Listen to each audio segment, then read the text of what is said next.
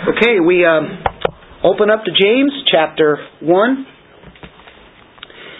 We are actually at verse 13. And he says this Let no one say when he is tempted, I'm being tempted by God. For God cannot be tempted by evil, and he himself does not tempt anyone. The word there for temptation is peirasmos, and it's the same Greek word for test or trial. That's right. Temptation. That's right. Isn't that interesting? So if that be the case, we have to decide by the context of what this means. It's the same word translated uh, to this word. If you look in verse 2, Consider it all joy, my brethren, when you encounter various trials, peirasmos. The same Greek word that we see here in verse 13 that's tempted. Look in verse 12 of chapter 1. Blessed is a man who perseveres under trial. Trial in verse 2, trial in verse 12 is that kind of trial that God sends our way. Test. That's, and that's what God sends. But here in verse 13 now, he uses the same word and it has a different sense to it. A different source is where we're getting at. That's exactly right. Um, it's not from God this time. The trial is from God. The temptation is not from God. He uses the same word. This could be confusing. But if you look at the text and use the rules, you understand that this is clear as the blue sky that we don't have today, that we had yesterday. Not complaining. Makes you appreciate those blue skies when they come out even more. And we have a blue shirt sitting back there. We have a lot of blue shirts here today. You know, that's the common thing today. So, yay for blue. Blue sky, blue shirts. Okay, God tests or tries believers. He does not tempt anyone. We've seen that so far. God tested Abraham. That was a test, wasn't it? He didn't tempt him, but he tested him, and he asked him actually to sacrifice his son. Right? If you look in Genesis chapter 22, well, uh, I'm going I'm to move on, okay? Genesis 22, you're probably familiar with the story, but that's Abraham, and God told him to sacrifice his son. Abraham went and did, got everything ready, and he was ready to sacrifice his son, and that was the biggest test. But all up to this time, God had been testing him, and he gave him the greatest test. and uh, he believed God, and uh, of course, he had, he had already been shown that he, he is righteous but he was willing to sacrifice his son because he knew that he would come alive again. Um, but he didn't kill him as he's getting ready to, we know. That was a test. That was a huge test, wasn't it? Um, God tested Job. Job had a lifetime of test himself. God had blessed him abundantly with physical things.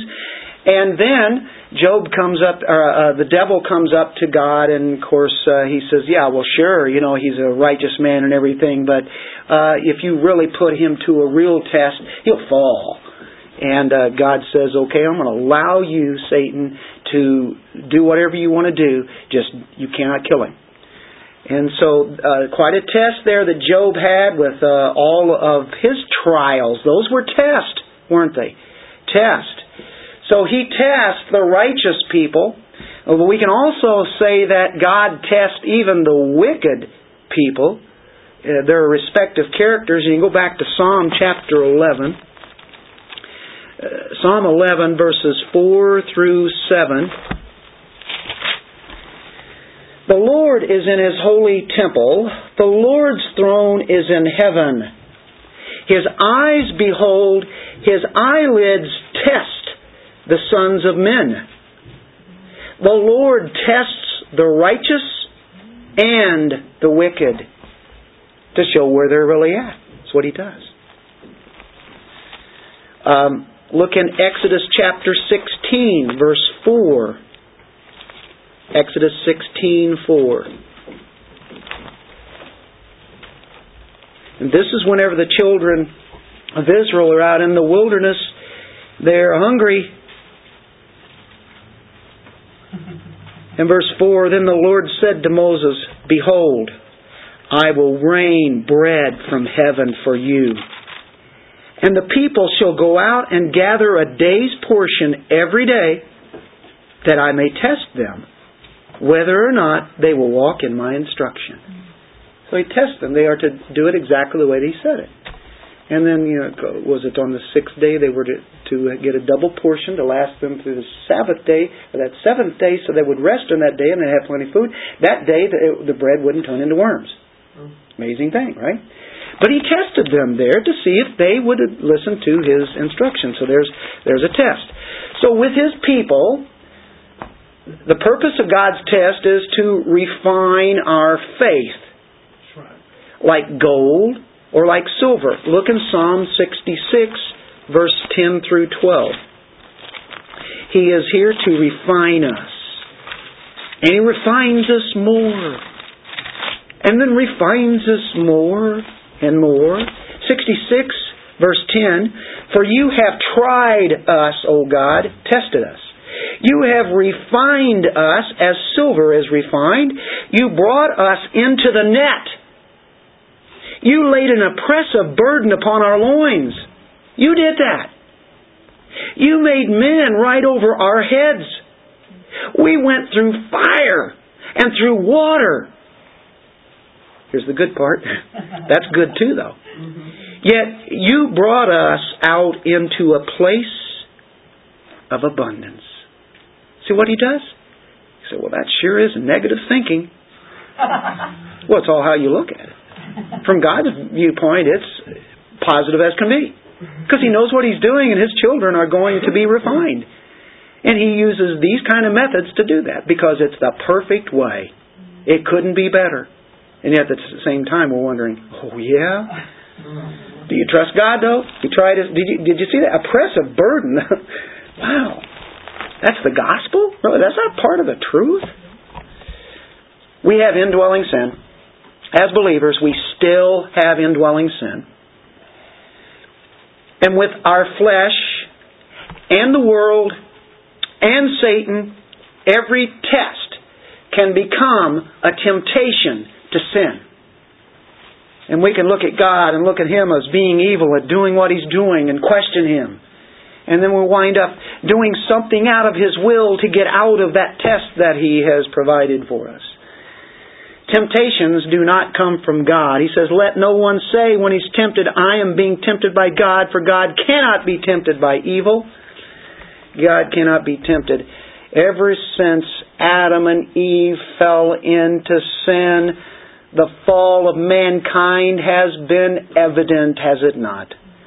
It's been prone also to shift the blame to somebody else,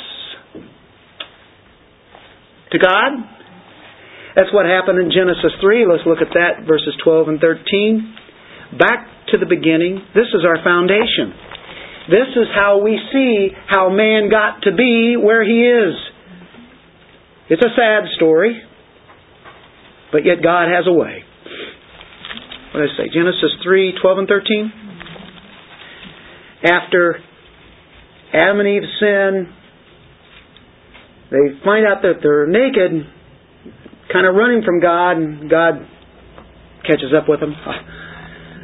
The man said, The woman whom you gave to be with me, the woman. So there's blame number one. But really, we wouldn't have any problem had you not given this woman to me. Now, before, when he first saw the woman, you know, I mean, he gets all excited and everything, right? Well, anyway, she gave me from the tree, and I ate. Well, she was deceived, but Adam disobeyed. That's right. That is exactly right. Then the Lord God said to the woman, well, What is this you have done? And the woman said, Flip Wilson, what is it? The devil made me do. That's funny. You go back to the '60s and that still speaks, even if you never watched the show, right? Uh, you know, how often have we used that? The serpent deceived me, and I ate. what she, she has a half truth there. That that is right. It, but she's really blaming on serpent, and and really she didn't have to take that fruit there. She didn't have to do that. So they're they're both doing that, but but they're they're blaming blaming God, aren't they? Matter of fact, uh, as you see Adam here, I think he's impugning the very holiness of God. The very character of God is at stake whenever he does that. And then there's one that I think is is humorous, if, if sin can be humorous, and I don't think it can be, but in another sense, I guess, in a sense, the way that it's put here, uh, Aaron tried to be uh, a little bit jovial, and if you look in Exodus chapter 32, we'll look at verses 2 through 4. Exodus 32, you have Moses, he's going up to the mountain to meet with God. He's going to get the Ten Commandments there. In the meantime, the people are down below. Aaron tells them, hey, take off your jewelry, all the gold uh, that are in the ears of your wives, your sons, your daughters, bring them to me. All the people tore off the gold rings which were in their ears and brought them to Aaron. He took this from their hand, all the all the fine gold that had been brought up there. And of course, they'd gotten that from the Egyptians. And he takes it and he fashioned it with a graving tool. Somehow he had some kind of ability here to make this what he's making. And he made it into a molten calf. He fashioned it. He made it. He knows what he's doing. And they said, This is your God, O Israel, who brought you up from the land of Egypt. It's there's it's it's an idol, but yet it's to kind of make them think of the true God. They have one God, but they think just like what the Egyptians had, okay, we can have something here physical. And but yet we can we can call him the you know the our, our true God. Now that's uh, verse two through four, right? Now go to verse twenty-four. Moses comes down. We know Moses comes down, sees this, he's mad, breaks the Ten Commandments, throws them and he starts questioning Aaron says, What what is going on? What is this? What's happening here? I said to them, here's what I told them. Whoever has any gold, let them tear it off. So they gave it to me and I threw it into the fire and out came this calf. and he might have said it just that way, laughing, because he knows better than that. He, what, what did it say earlier? He molded that. He fashioned it. He put. He know. He knew what he did. He took took some talent to put that thing together. I just threw it in there, and out it came. and uh, that's serious. Boy, is that serious. So we rationalize our sin, temptation. We all believe that God is sovereign, right? God's absolutely in control of everything. And so therefore, he, if he's in control of everything, then he's in control of even my sin.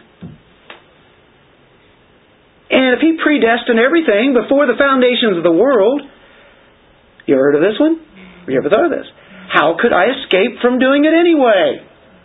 You know what we've just done if we ever say that? We've just blamed God for our sin, where he says, I tempt no one. You say, well, I was going to do it anyway because God predestined this. No, no, no, no. We cannot say that. And then we can say, well, yeah, but He promises to work all things together for good. He could have stopped me, but He didn't, so therefore I went ahead and did it, and uh, hey, that's just part of the deal. We can't say that, can we? It wasn't my fault. God's sovereign. He could have kept me from doing it.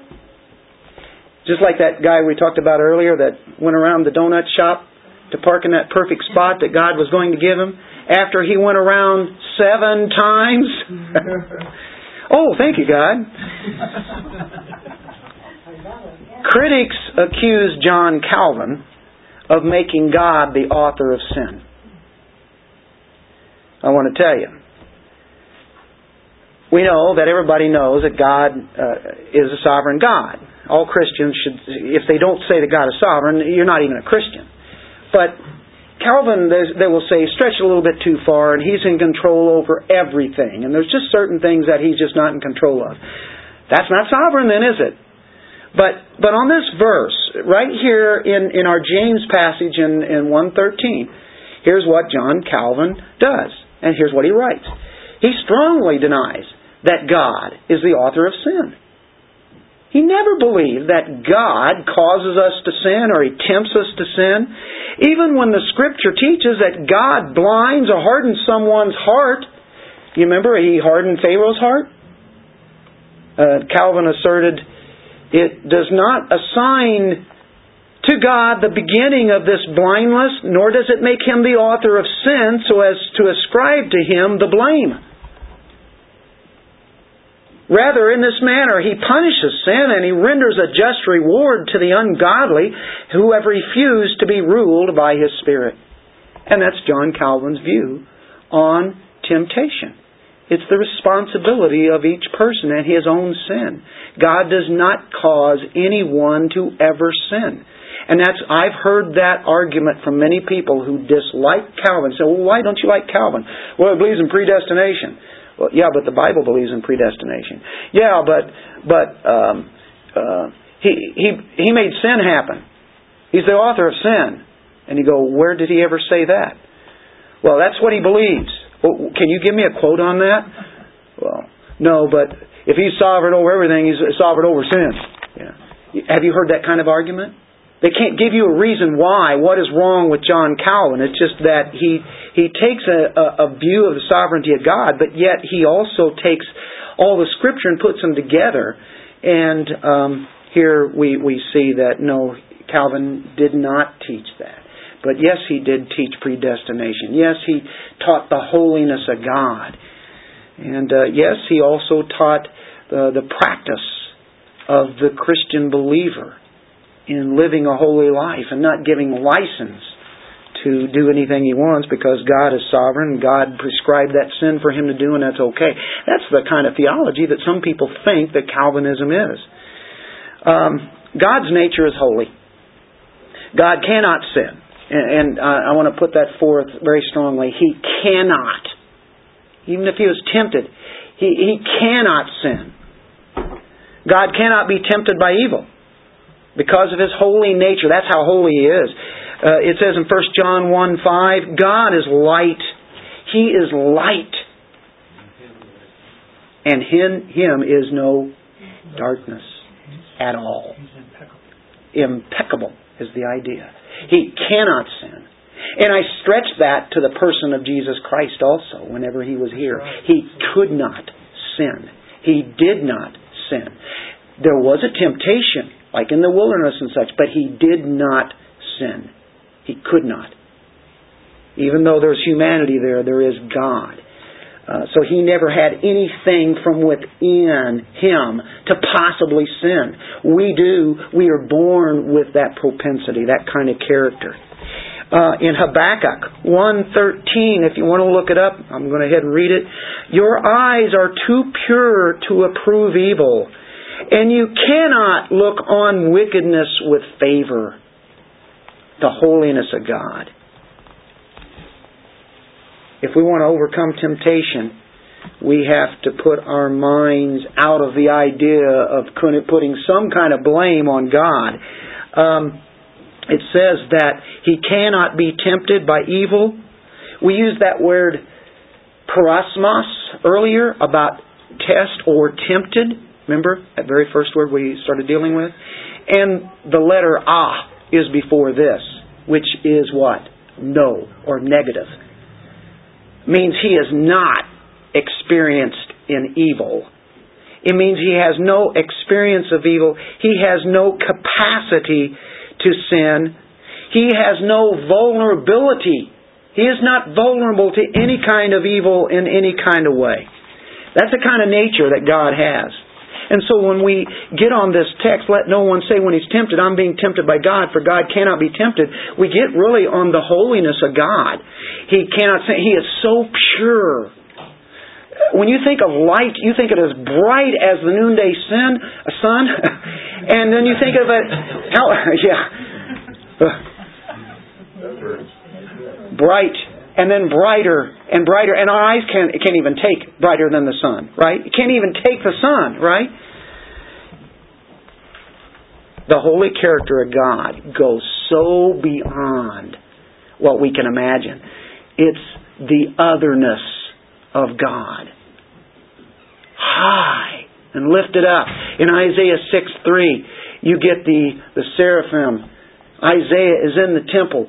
God appears before him in some sense, and they say, Holy, holy, holy. That's the only word that you'll see that's mentioned three times like that. The holiness of God is the very character of God. He is light, absolute purity, without sin, perfect in every way, and it goes beyond the other, the otherness also it speaks of. It's impossible for God to ever be t- uh, tempted. He cannot delight in evil. Look in Hebrews chapter 7 verse 26. What an awesome thought, this holiness of God.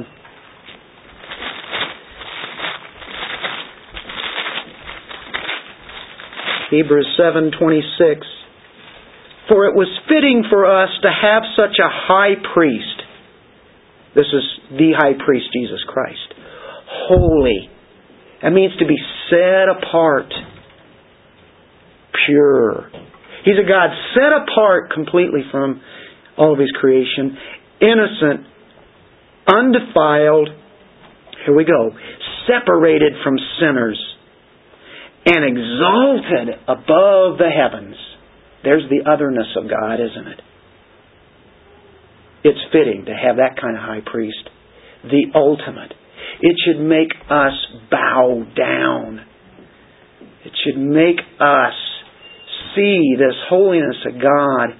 And of course, like Isaiah said, I'm a man of unclean lips and I live amongst a people of unclean lips. This is the prophet Isaiah, a man of God, who recognized his holiness as he stood before this great light and the presentation of the God from the heavens and above the heavens that was there in that temple.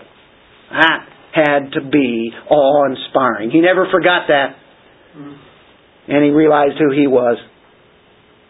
And this is why whenever we look at it, where what is the source of our temptation? They come from our own sinful desires. Our own sinful desires. We're still in Hebrews or James 1, right?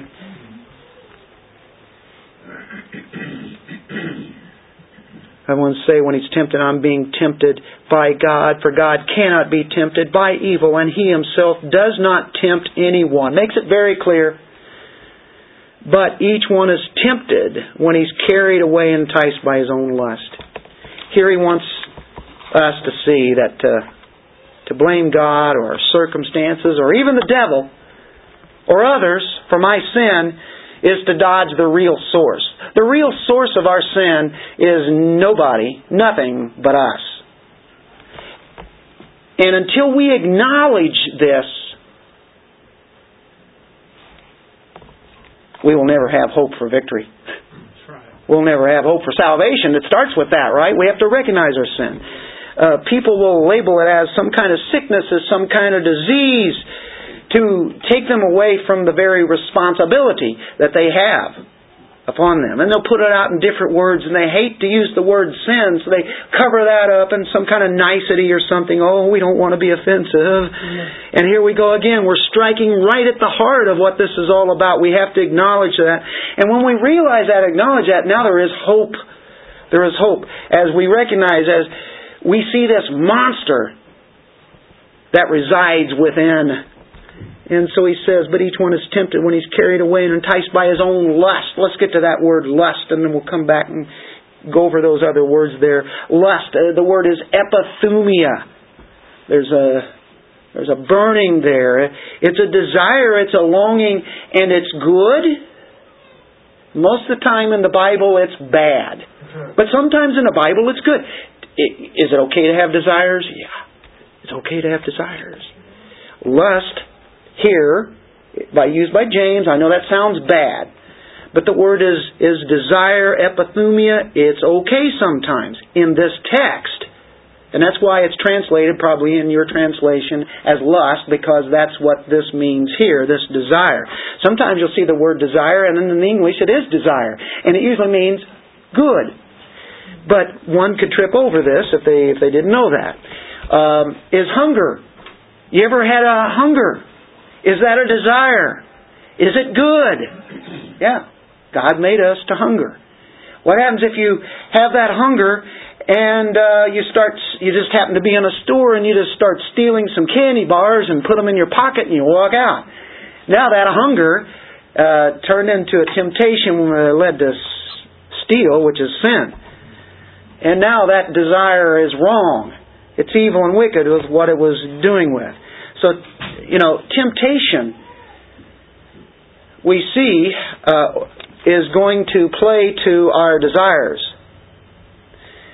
Jesus did not have to battle any kind of sinful thoughts, any kind of lust or greed or being jealous of others. Didn't have that. Uh, it came from sinful hearts. That's where lust, those kind of lust come from. Sinful hearts. If you look in Ephesians 2, uh, third verse, and of course that First three verses are very famous to all of us. You're dead in your trespass. You could not respond to God because you were dead in your sins, in which you formerly walked according to the course of this world. You did this. This is what you did. It was according to the prince of the power of the air, Satan, of the spirit that is now working in the sons of disobedience. That's the way I used to walk. That's the way I was. I was sinful. My nature was evil. It was wicked. It was bad. And of course, I, I think of the thing that went uh, went out on YouTube and was floating all over Facebook and everything with John Piper, and they caught him where he was saying, "I'm bad, I'm bad." Everybody said, "John Piper is bad," as John Piper said, "He's bad," and then they went into that song.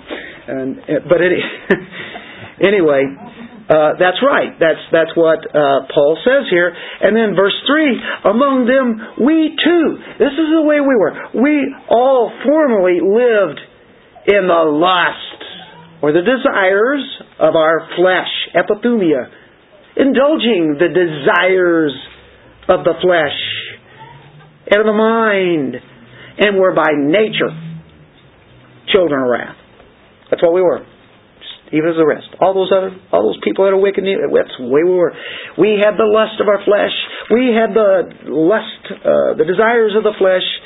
Same, same thought, same word. Fact is that all believers have within them the powerful desires towards sin. The power of sin has been broken. The power of sin has been canceled. The debt has been paid. We still remain in these bodies. The flesh is still here. The way to overcome it is, Romans 6 says, is to consider yourselves to be dead in sin. Consider. Think about that. Put your mind into thinking. This is how you beat sin. Mortify. Mortification. Kill it. Starve it. Do whatever it takes so that sin will be strangled. Kill it. Mortify it, as it says in Colossians. We are alive to God in Christ, but we're dead to sin. Consider that. That's what Romans 6 says. Romans 7 talks about the battle. I don't do the things I should be doing, and I do the things that I shouldn't be doing. And then he gets to the end of that chapter and says, Oh, what a woeful man I am. What a position to be in. This is the battle. This is the struggle. And then Romans 8 says, But now therefore there's no condemnation for those who are in Christ Jesus. Amen. No condemnation if you're in Christ. But here's our battle, here's our struggle, here's our war. This is the Christian life. It's a constant battle. Do you feel like you've been in a war? Well, not really recently. I don't feel like I've been in a war. Well, the war goes on. And we forget that. And, and I'm thankful that we do because we get to rest. and sometimes rest physically, but rest spiritually too. That's kind of, but realize you are in the, the war's still going on. And just because you have just a little respite doesn't mean that this thing's over. Just because one becomes a Christian from here on out, everything is going to go smoothly. You're going to be blessed and you're going to own jet planes and two million dollar homes and on and on and on. If I just believe in God, here's what I can have. And you know, the genie lives on, right? That's a false gospel because he says, I'm going to give you a battle. I'm going to give you a war. I'm going to give you a struggle. I'm going to send you trials. I'm going to, I'm going to send you some pretty tough circumstances. But as you go through it, you're going to trust in me. So overcoming lust, boy, in the practice of it, we still experience it. Consider ourselves dead to that kind of sin. Look in Romans 13, verse 14. I better start speaking really fast now, right? Romans 13, 14. What do we have here? Let us behave properly as in uh, this is verse 13 not uh, in the day not in carousing and drunkenness not in sexual promiscuity and sensuality not in strife and jealousy it gives you a, a few ideas there are more and more and more and more sins but but put on the Lord Jesus Christ, put Him on. Put on your armor of God, Ephesians 6. Put Him on. He is your armor. And make no provision for the flesh in regards to its lusts. Epithumia. Desires. So our, our, our translations are good. It, it, um, even though it's the same Greek word, at the same time, I'm glad it divides it up there and says lust, but it could put in regard to its desires. It still could be that way, but we know the context is there, and so it's translated. Um, a longing of any kind there. Um, evil desires that come. Uh, look in uh, 1 Corinthians 10 12.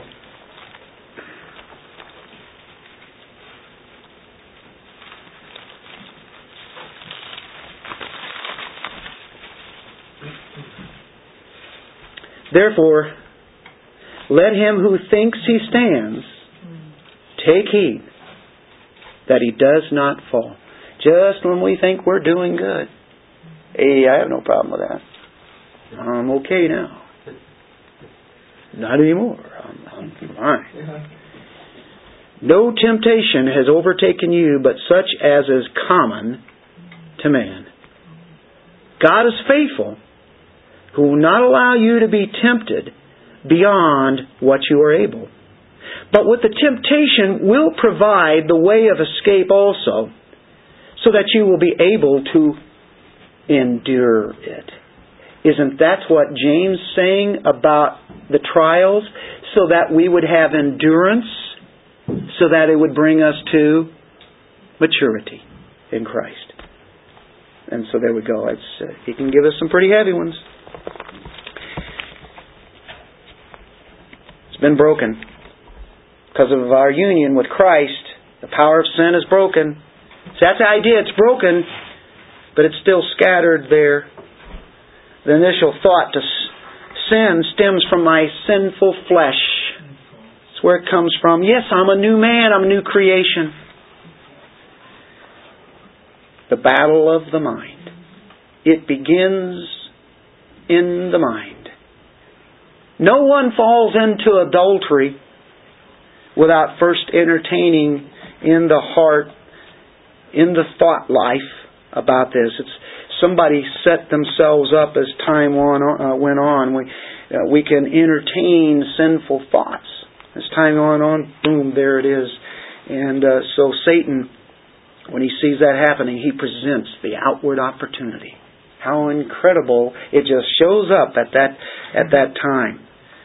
Uh, we differ from person to person, and so James says this. He says it's your own lusts. Everybody has their own kind of temptation that they can fall easily into, enticed by our own lust, our own desires. Of course, one thing, men differ from women, and women differ from men. And then we see that women differ from other women, and men differ from other men. And uh, so there's a lot of different things that each one of us has uh, that we are tempted to, and other things that uh, maybe we haven't been. But take heed anyway, right? um, humility will say, uh, take heed that um, not fall. Well, what's that? Galatians 6 1. Yeah, that's right. And it talks there about uh, a brother who uh, is has fallen, and uh, we are to go to them and realize, be gentle, because we too can fall into that same kind of sin, even though we could be very prideful in it. We are not to be that way. Uh, 114 says, But each one is tempted when he's carried away and enticed by his own lust. Know the power. Number two here, know the power of temptation. Know it. Know this power. It dwells in your heart. That's what we've been talking about. Charles Simeon wrote this on his expository outlines. He used an analogy, and he said this that we are carrying about within ourselves much inflammable material. And if we're not careful, temptation can strike the spark that causes an explosion. Well put by Simeon. Calvin said this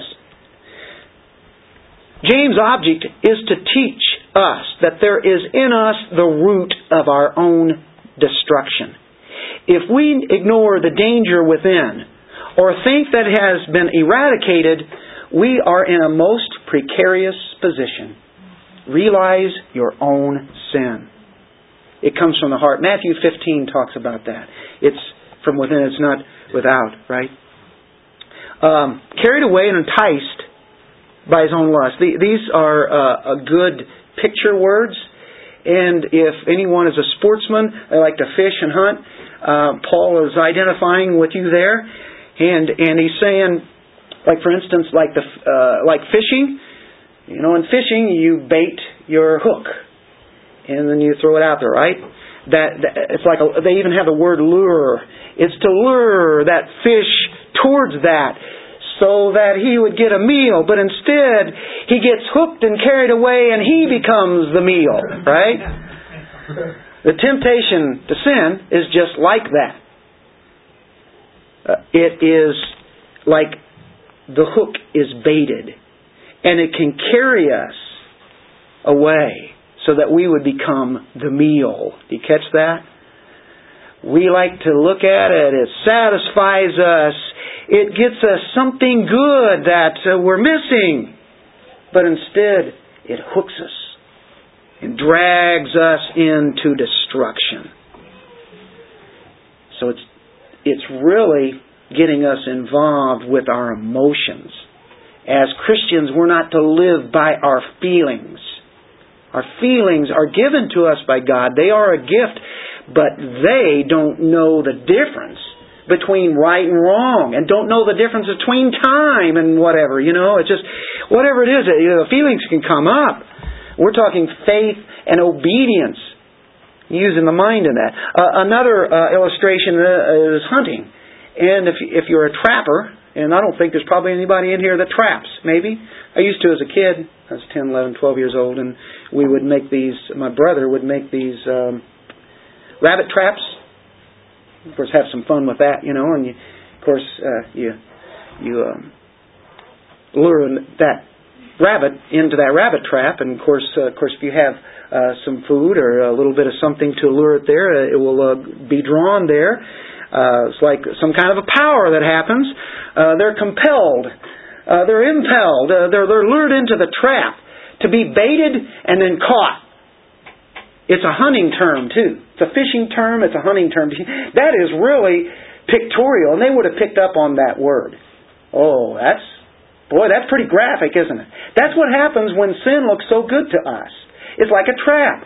We don't see the trap, or we want to ignore it, and we see that it's covered over and everything and, and camouflaged. But just think about that, that imagery there. The reason that animals are baited and trapped is that they know that the bait actually looks really good. They don't see that it's bait, it just looks attractive, it looks inviting. It's an anticipated pleasure as they look at that and go for it. It's a tasty indulgence, it's going to taste good. It promises a satisfying morsel. Mmm, great pleasure, fun, reward. It lures the suckered victim right into the trap and he gets hooked. What puts us into that trap? Well, the word lust there dominates the theme. It's the nature of man. It's our fallenness. And it has a part of this, it has a desire for evil. That's what we battle. This desire for evil. We have our own lust. Certain things that other people maybe not get so excited about, or as a matter of fact, doesn't even bother them at all. Somebody could put uh, a load of cocaine right in front of me right here, and I go, oh, get out of here. You know, I don't want any part. Get this out. I mean, it would not lure me at all. It never has. Thank the Lord. But other people have that draw, and they have all sorts of problems because of it. But I, you know, it wasn't anything to me, uh, so I don't even get any glory out of it because it just doesn't attract me. But there are other things that can attract me that could be wrong if I used it wrongly. Uh, it's a particular bent of lust that uh, each one of us has. Let's go to number three. It's found in verse 15. Then when lust has conceived, we've been talking about that desire, that lust, it gives birth to sin, and when sin is accomplished, it brings forth death. James now shifts his metaphor from hunting and fishing, and he goes to really childbirth. And he talks about like a pregnant woman here, uh, one who conceives, bring forth a child. Now the illustration here, the child, and don't get this wrong, but the child is representing sin here. Now, I know some people, yeah, that's exactly right. that's that's not what we're saying here, okay? But you know, take the. You guys follow me, right? Okay. Uh, but it does, you know, the, the sin produces what? Death. A woman who has a child will produce a, a child, or that she's she's pregnant, she's going to produce a child. You know, comes out of that. She was conceived. Uh, here we get the context of what it is. It all began with a feeling. It really did. Mm-hmm. It begins with a feeling of wanting to be satisfied. Like we say, there can be good desires and bad desires. What happens is you, you start with the desire in your emotions. And then it comes into your mind, and that's where deception starts. And we start to justify, we start to rationalize. And then it comes to deception. The hook is baited, the trap is baited, the intellect has been tricked deceived. And it's saying, that will satisfy me. That'll meet my need. It all starts with what? Emotion, desire. It moves to deception of the mind, and your mind thinks, you know, I really have the right to this. I own this. You know, that's the big word today. Just own that. You believe it's there. You see it. It's beautiful. Matter of fact, to the believer, even a believer, it can be fulfilling. You think it's going to be fulfilling? Matter of fact, I can give, I can do what I want. So this is what happens. Lust conceives. Now what happens is how you're going to pull this off. You've got it in the mind now, the feelings, now the mind, and you got this idea how you're going to pull this off. It's, it's, boy, your, your mind starts getting real active and you come up with a plan. The will becomes active you're toying in the mind. It's forming the design. When lust has conceived, the design is forming. And by the way, the word conceived is sulabusa, and it means to become pregnant. When lust has made something to become pregnant, conceived, it's like the design is conceived, and if you will, we'll say the womb of a person's soul emotion, desire, something satisfying, our mind starts justifying it, then the disobedient is there and it brings forth sin. Tikto means to give birth, and uh, that's where the behavior happens. The emotions lead the rationalization. And it finally, the mind leads then to the will, this plan. The baby is born, the deed is done. And it all starts with behavior? No. Your behavior is not where it starts at. All the way back to the level of what? The emotions, the feelings. The person has to control the emotional response to deal effectively with sin, or else it'll bring death. And this is in contrast to verse 12 where it says, when you have a trial and you persevere, you have the crown of life. That's representing that. By the way, Christians can be in such sin that they do die. God just takes them out. That does happen. Still happens today. It happened in the uh, New Testament, the Old Testament. It's always kind of been that way. God can take them out, and He will. It's not always because somebody's been sinning. God takes them out, but uh, there can be such a sin that uh, it's just destroyed their their whole um, demeanor and their character that God has given them, and they've disgraced the name of God. But um, so, in that sense, you can look it up in First John five sixteen or um, that uh, way. But we know that in Romans six twenty three it says, "For the wages of sin is death," and ultimately that's what that's the deal is, isn't it? That's what sin did. It led to death. The wages of sin is death. Of course, as Christians, we, we do not lose our salvation, um, but it's saying this is how serious sin is. Look what it does. It, it takes it all the way to death. Everything in our evil society, would you say we have an evil society?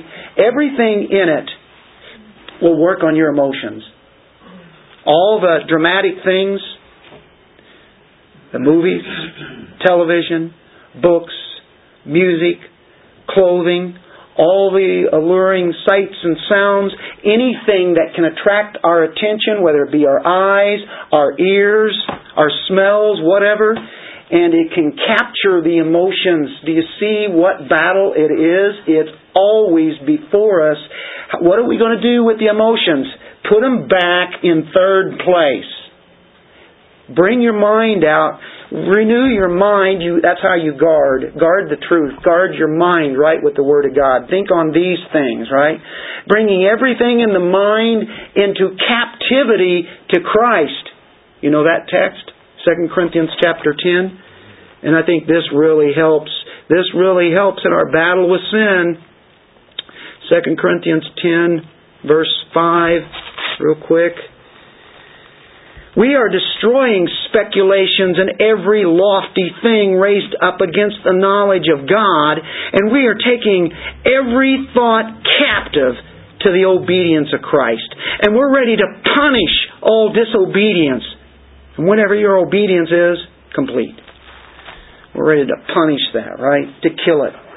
An unyielded mind is going to be filled with evil images we have to control those emotions and get it on the right thinking. I have to control my mind because that's where the thing gets started. Um, with the with as soon as the emotions come up, boom, your mind has to go get back there. Okay, the emotions, that flesh wants to control you. You need the mind of who? Christ. The mind of Christ. You need a renewed mind. Romans 12, 1 and 2. You need a mind that is set on the things above for that's where Christ is in the heavenly places. Conquering temptation, this is going to take 30 seconds. You ready? First of all, know yourself. Know what sins that can get you uh, real easily. Number two, stay away from tempting situations. If you find yourself in that, stay away from it. Don't go there, right? That's Romans 13, 14 we read earlier.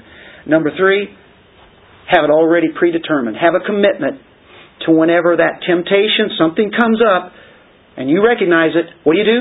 Flee from youthful lusts. and that doesn't mean just for the young people, but old and young alike. Remember, those youthful lusts can come up when you're 99 years old. and number four, keep before you the completion of what temptation does. What does it do? It brings death. And that's why in verse 16 he says, Do not be deceived, my beloved brethren. Don't be fooled by it. Don't be tricked, right? Look what temptation can do. Boy, do we all need help. Every one of us here knows we have the battles. This can help.